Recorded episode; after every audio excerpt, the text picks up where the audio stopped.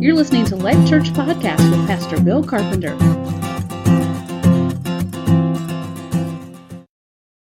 Famous text from John chapter 4. So let's read it together.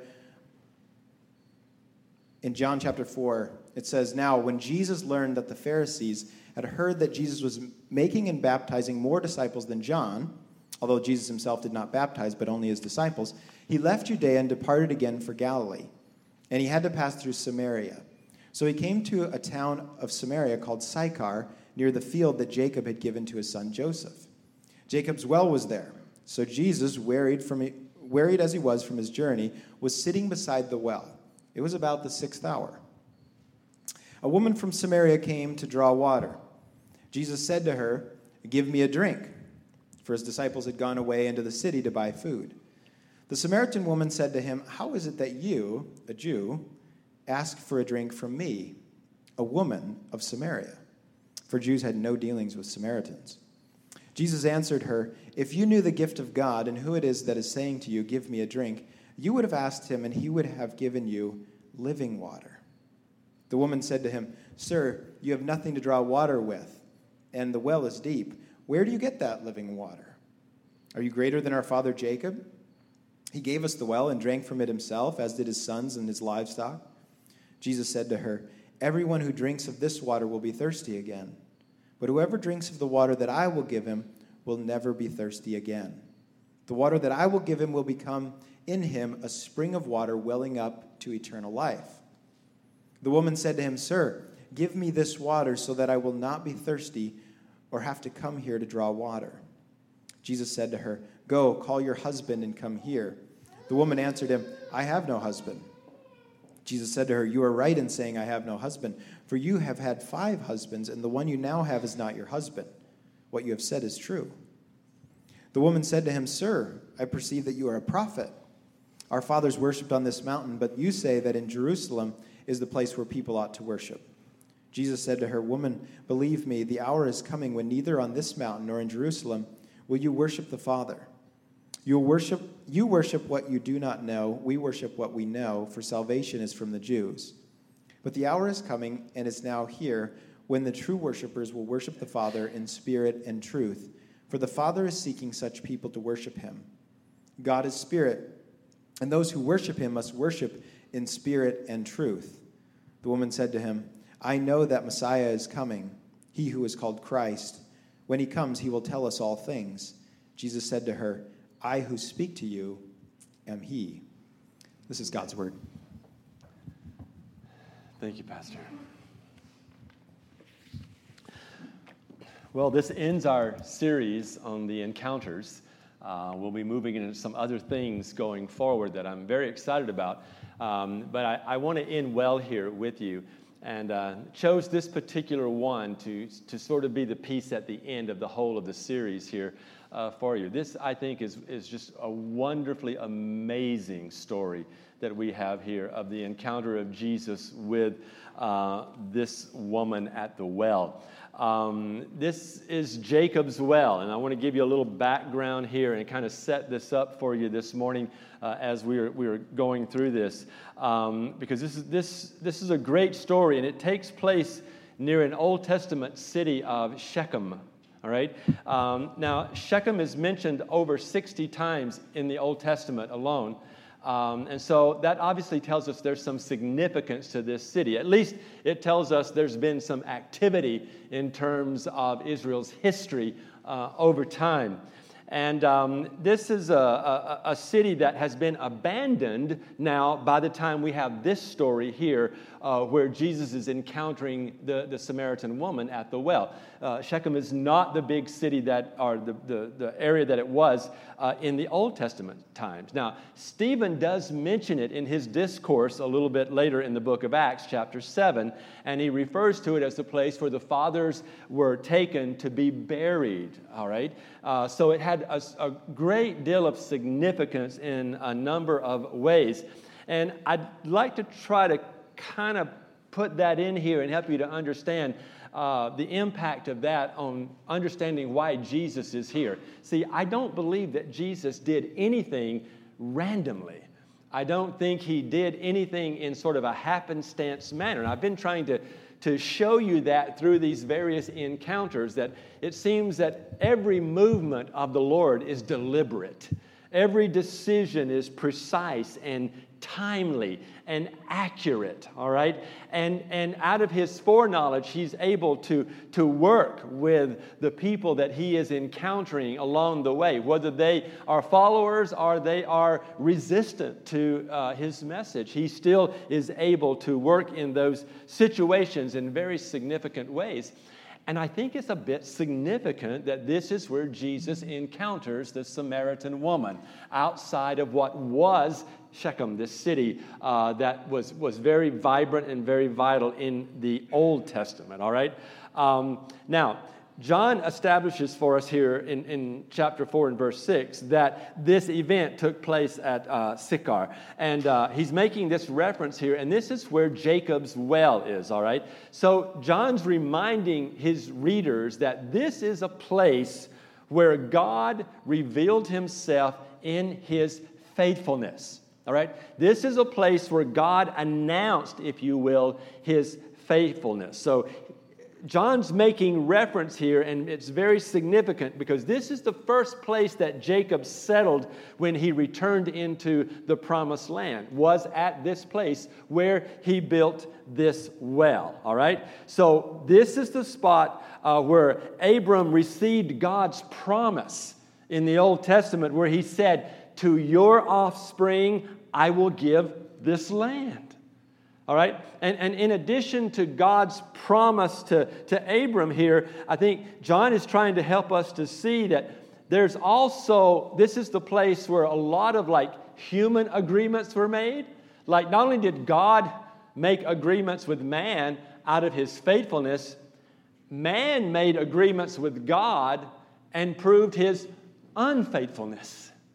And so there were times when God encountered uh, Israel, and Israel made uh, commitments to God but didn't keep them. And there's several of them that you can look at going throughout uh, the history here, all right? Um, and later on, when you read in some of that Old Testament stuff, you'll realize that Jacob himself uh, he didn't always follow up and, and follow through and live the commitments that he had made to God himself. Uh, on one occasion, he didn't destroy the family idols that he was supposed to destroy. God met him and, and God called him to, to do this, but rather what he did was he placed them under a tree near Shechem.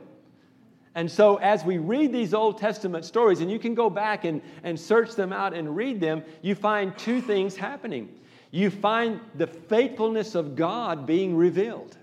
All right? In the way that God would make promises, and God would be faithful to each of those promises time and time again. Even generationally, He would be faithful to promises. All right? But the other thing that you find out is you see here that those people who were trying to follow God, they were continually going in this circle, so to speak, this, this, this spin, if you will, of where they would agree to be faithful to God, they would agree to follow God, they would agree to destroy their idols, they would uh, agree to, to disband from unrighteous living, uh, all these kinds of things. They would agree to trust God. Uh, and what he would, would call them to do. And yet, time and time and time again, man would prove himself unfaithful. And so we have this situation where a faithful God is constantly trying to work with an unfaithful people. How many times have you looked over your life and in introspection saw God faithful and saw yourself unfaithful? And long for, for, for the joy of being faithful, long for the joy of once again feeling acceptance Long for the joy of someone coming and pulling you up out of the, the, the dull place or the, the shamed place that you're, you're finding yourself in and, and, and restoring to you this sense of value and identity and worth and that sort of thing. And I think it's marvelous that we see Jesus now in this place by Jacob's well, where God has always been faithful in His word and man has consistently been unfaithful. And in this place God begins to work through his son Jesus, I think, such a redemptive kind of action that I think supersedes all the others. That's just my opinion. You don't have to agree with that at all. But I just think this is just the most marvelous story here, all right? So that's kind of the background here historically. You, you see uh, up against all of these human failings, all of these lies and these deceits, uh, John is, is pointing out that this is where Jesus is. He's by this well, he's in, he's in uh, Shechem. He's, he's right at Sychar. He's right at that place where the Father made so many faithful commitments to his people. And yet, in there, we, I think John knows that his reader uh, in the day of Christ would get that, would understand that, that wow, look where Jesus is. He's right by Jacob's well. Man, God was so faithful to Israel there because they know the history of their people. And they understand this. And so, as they're standing around watching what's going on, uh, the disciples now have left, which is another interesting piece of the story. Jesus tells the disciples, I want you to go, all 12 of you now. You need to go and get food in, in the nearby village. Now, let's back up and look at cultural context for just a minute in Jewish culture, men were not allowed to interact with women alone. And yet, Jesus, having arrived at this well, that for all the people would be symbolic of the faithfulness of God, as the Messiah, he comes up and he says to his disciples, You guys go off in that other village over there, get some food. Now, my question to you is does Jesus really need 12 men to go and get 13 people food? I don't think so. I think Jesus intended to be alone. I think Jesus was in the midst of a huge setup. All right? Now, before we get too far into this and we peg this Samaritan woman, let's, let's stay in the cultural context for just a few minutes here. And I'm, I'm going to be a bit blunt here, and I hope you'll just like grace me in this and understand what I'm trying to do here to, to help you to understand things, okay? Samaritans and Jews did not like each other. Now, that's putting it extremely mild. They absolutely hated one another. They actually saw each other as a constant and eternal defilement. To interact with one another would defile the other.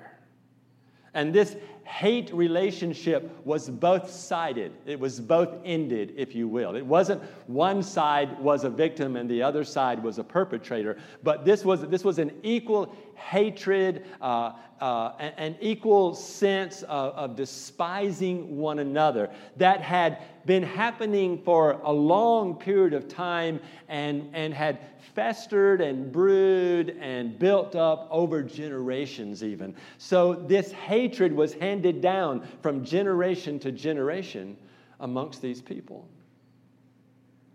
Now, also culturally, you and I are very aware that a woman had little status, both in Samaria and in Jerusalem. And those who were religious leaders looked down on women in both uh, cultures. So we have a woman who is coming to the well who is a Samaritan. And sometimes we read this passage and we say, okay, there is a woman who is coming, she is a Samaritan woman. Don't do that. Read that this way there is a woman coming to the well, and she is a Samaritan and she is a woman. That's a whole different impact. All right? She is despised on two fronts. She is ostracized on two fronts. Now, this is how bad it would be for a Samaritan woman, and this is, this is where it gets a little bit blunt for you here, okay? The Jewish leaders, viewed a, a Samaritan woman as though she was what is called a menstruant from birth to death. In other words, she is viewed as being on her menstrual cycle, which is a defilement for her, all right? She is viewed as being in that condition, regardless of whether she is or not, viewed as being in that condition from birth to death. She can never lose that identity in the eyes of the Jews. Not only that, the Jews would say to a man like Jesus, You are not to interact with this woman. Not only are you to not speak to her, but you're to have nothing to do with her because connecting with this woman will defile you. And, and that is against our purification laws. Now, understand this the Jewish culture would say the spittle of a Samaritan woman who we treat as a menstruant is the highest form of defilement that a man could expose himself to.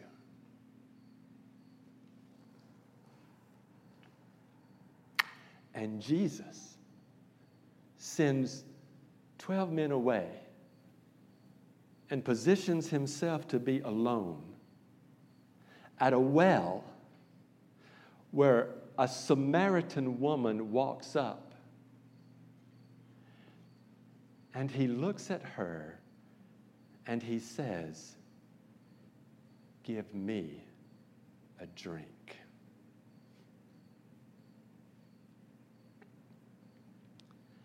Let me drink from your cup.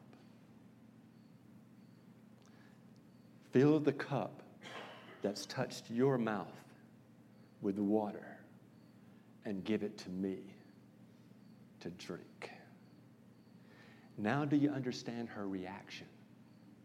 Why in the world would you speak to me? Why would you ask for a cup of water? It's amazing, isn't it? Think about it. That before Jesus even offered his cup, which should be the act of love, the expression of love would be to give someone a drink. What do we do in this church when we have an event? Let's get water for everybody. Let's express to everyone welcome. Let's express to everyone acceptance. Let's express to everyone some kind of love and care. So let's give everybody a bottle of water. But before Jesus does that, in this situation, at this place where God has always been faithful and man unfaithful, Jesus says, Give me water to drink. And he doesn't have a cup. So the inference is with your cup, draw water and give it to me and let me drink it. This is where I want you to understand that this Jesus we serve, he has already, understand this, the world is putting barriers out there. The world is putting norms out there and saying you have to live in them. The world is putting all of this criteria out there uh, that we're supposed to operate in. And Jesus has already broke every norm possible to rescue people. She says, Who are you? And he says, If, if you'd have asked me, I would have given you living water. And they go through this discourse, if you will. And in the midst of this discourse, this woman makes a statement to him. She says, I per- I'm, I'm, I'm going to use my language here, but I perceive you're a prophet. Well, the reason that she perceives he's a prophet is because he has already exposed her condition, her lifestyle, and kind of what she's come from. He doesn't do this to shame her. Please understand that. And here's, here's what I would like to pose to you to rethink this story. And that is that God does not here, through his son Jesus Christ, look at this woman with condemnation and judge her as promiscuous. As a matter of fact, I'm going to really rattle your cage just a little bit. I don't think this woman is in any way promiscuous. Now, hold on. I understand. I read the scripture. I heard David read it. I heard five husbands. The guy you're with now isn't even a husband. I understand that. All right, let's go back in culture. A Jewish woman had no say in whether or not she was divorced. This woman is not an adulterous woman, otherwise, like we find out a little further over in John, she would have been stoned already. Because this is public. And Jesus' intent, just as we see further over, is not to shame her in that kind of condition. So Jesus isn't judging her here when he's talking about this. He is exposing the condition she's in so that she can understand the need that she has so he can rescue her and demonstrate to her a different kind of love and a different kind of life than she's ever known.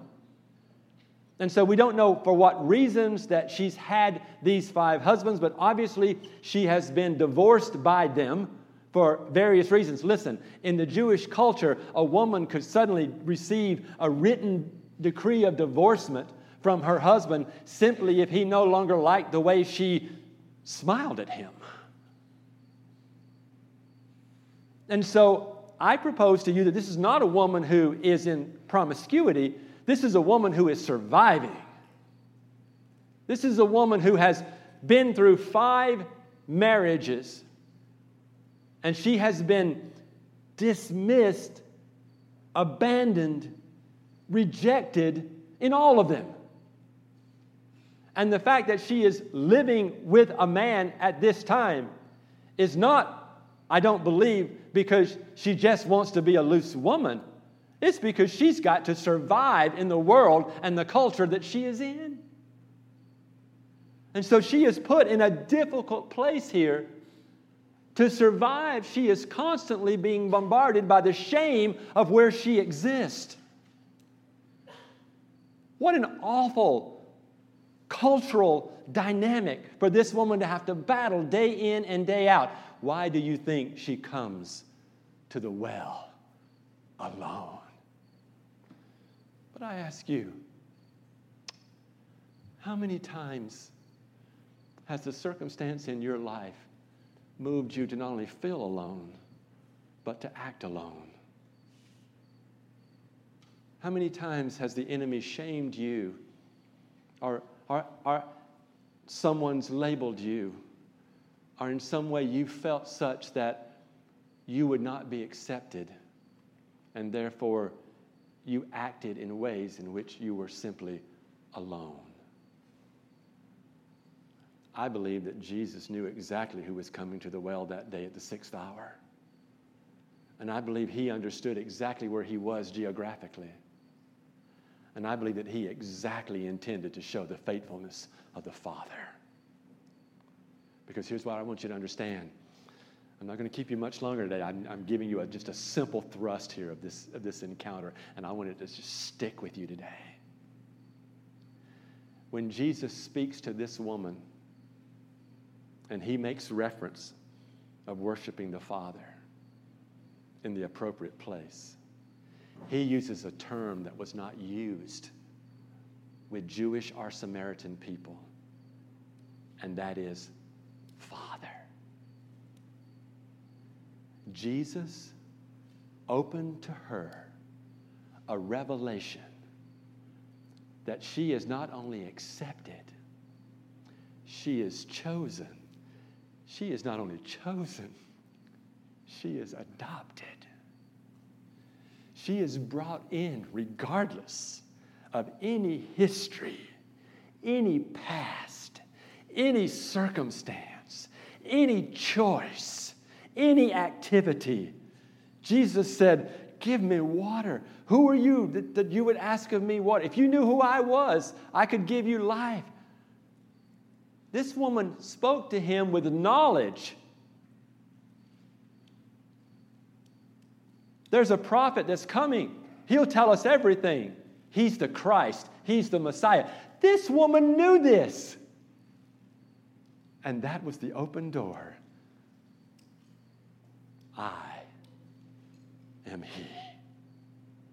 I am He. Jesus redeemed this woman out of a place where she had been and brought her into the place that she never knew she could be. Folks, that's the gospel. He has done for her what she could not do for herself, nor could any other. And so, this woman, this Samaritan's response was immediate. She took off to the village and she began to tell people, This man, surely he's a prophet. He's told me everything about me. In other words, in our vernacular, we would say, Hey, I just met a guy and he blew me away. Like he just read my book. you know, he, he told me everything. And then, here's the amazing thing she brings the city to him. See, the dynamic of Jesus, I told you, I think I told you this last time I preached to you. The, the dynamic of Jesus was to go into a village or to go into a city and to find a person of peace, to look for someone who would be receptive to him and he would stay there and he would work out of their home or whatever. You know, when he sent the disciples out, he said to them, Do this, go into a, to a village. Look for a person of peace. When you find that person, go in and stay with them.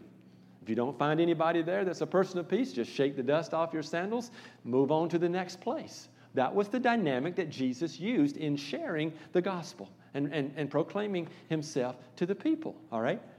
And, and so th- this woman, normally that would be what he would do, but this woman, he meets her outside the city because she's outside the city.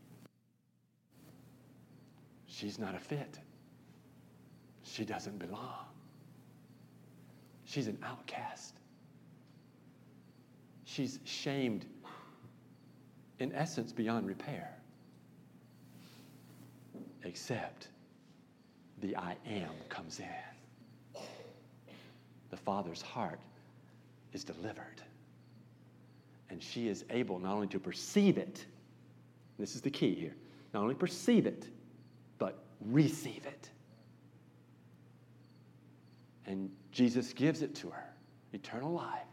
She brings the, the city, basically, the influential people of the city are coming out to where Jesus is now, and they're listening to what he has to say, and they're being converted. What's the impact of this for you and I? My friend, God will use anyone He chooses. That's your biggest takeaway, all right, right now. God will use anyone He chooses to do ministry in his kingdom for his purposes. And God, through his Son, has already broken every kind of social and cultural and religious barrier possible. How can you stand back and determine or judge that there is anyone of any gender or any race or any activity or any sin who cannot receive God? Life Church, we are a multiracial church. We're going to continue to be so. But even more so, we're going to continue to be men and women who break through those, those cultural barriers and, and those political barriers and, and those theological barriers and, and those religious barriers and, and, and those gender barriers and all those kinds of things. We're going to do everything we can to demonstrate that Jesus went to the least of them and the most broken and disheartened and disenfranchised. And there, he not only said, I've got something for you, he said, I'll come into your world, I'll step into where you are, and there's nothing about you that can defile me. Because what I bring to you absolutely restores you completely and fully to the person you are supposed to be and will allow you to do everything that you're called to do. Man, that's redemption. Redemption isn't just getting you out of hell, it's not a fire insurance policy for you. Redemption is restoring the purposes of God. That's what it is.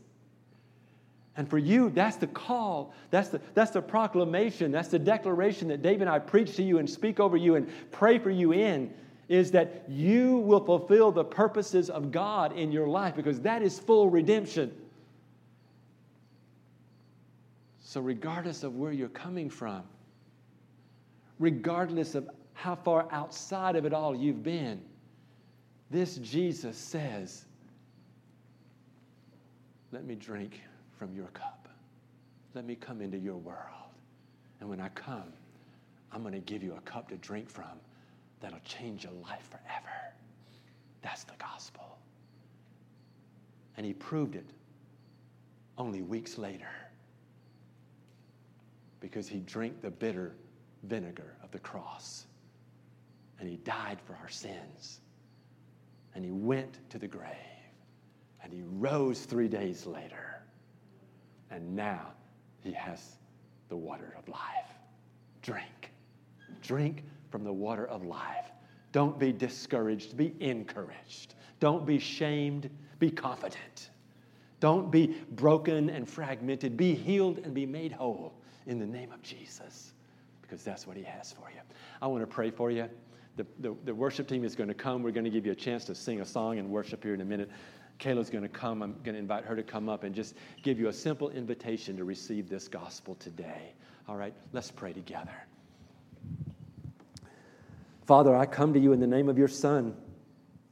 I've not spoken with eloquence today. I, have not, I've not tried to present myself in some way that people will think well of me.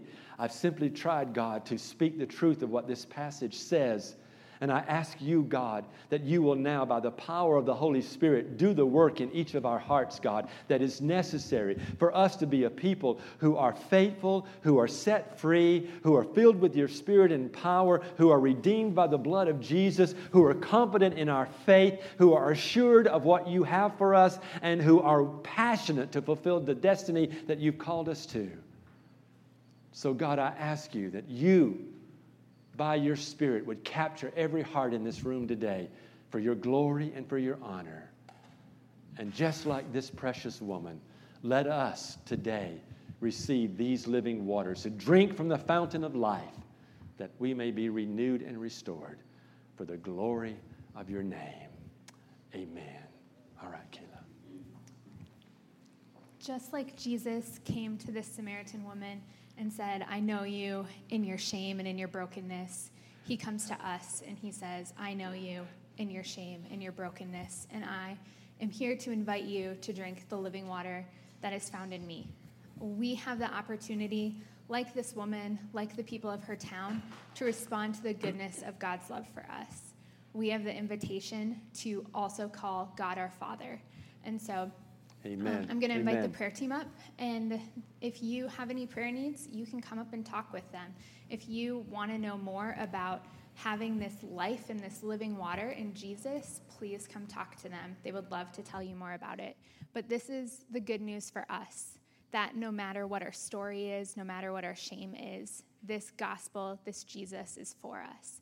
And so, please stand and join us in worship. If you want to pray with the team while we're worshiping, you are more than welcome to. And after the song, you are dismissed.